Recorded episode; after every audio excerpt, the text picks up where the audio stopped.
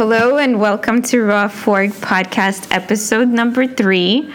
Uh, welcome. And uh, today I will be talking about more of my most intimate thoughts that I published on my blog, but I'm trying to reach a wider audience now.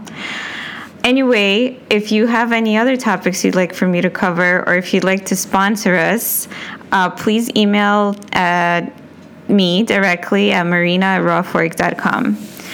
All right, so today I will focus on the most common missing ingredient from our lives fun. As we commence in our deeper, more reflective, more grounded, and mission oriented agenda for 2018, we must remember to incorporate fun. Stemming off from my last podcast, we work way too hard and way too and put way too much pressure on ourselves in today's society. It's becoming increasingly difficult to maintain a certain status and image and partake in some sort of race to success, economic or otherwise. But let me ask you this. Is it a moot point when the meaning behind all the doing becomes irrelevant? At the end of the day, does your success in managing to check off tasks really matter? As humans, we're drawn to pleasure and away from danger. Our ancestors managed to survive against all odds and threats from saber toothed tigers, natural disasters, and competitors. They also managed to procreate. Incidentally, nature designed that act to be pleasurable so that species would instinctually pass on descendants. So, really, it's a simple concept. Life without fun is no way to live. Without having fun and pleasure on a daily basis, all of our hard work becomes meaningless. The days become a gray, dreary, depressing blur, and we lose sight of the big picture. Recently, I've began a little self-experiment and consciously added more fun into my own life.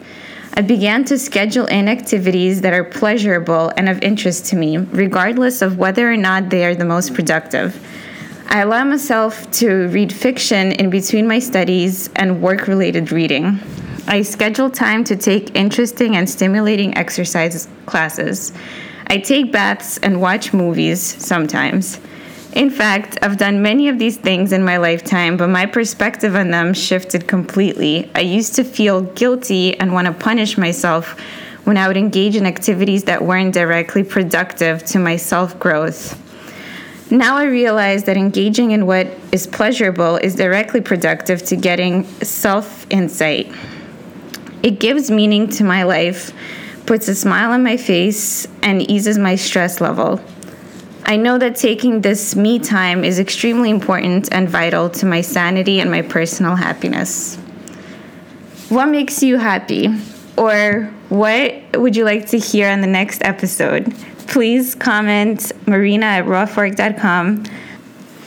And from now on, we hope to release at least one episode a week. So stay tuned, follow us, and of course, we're looking for sponsors. So marina at rawfork.com. Thank you.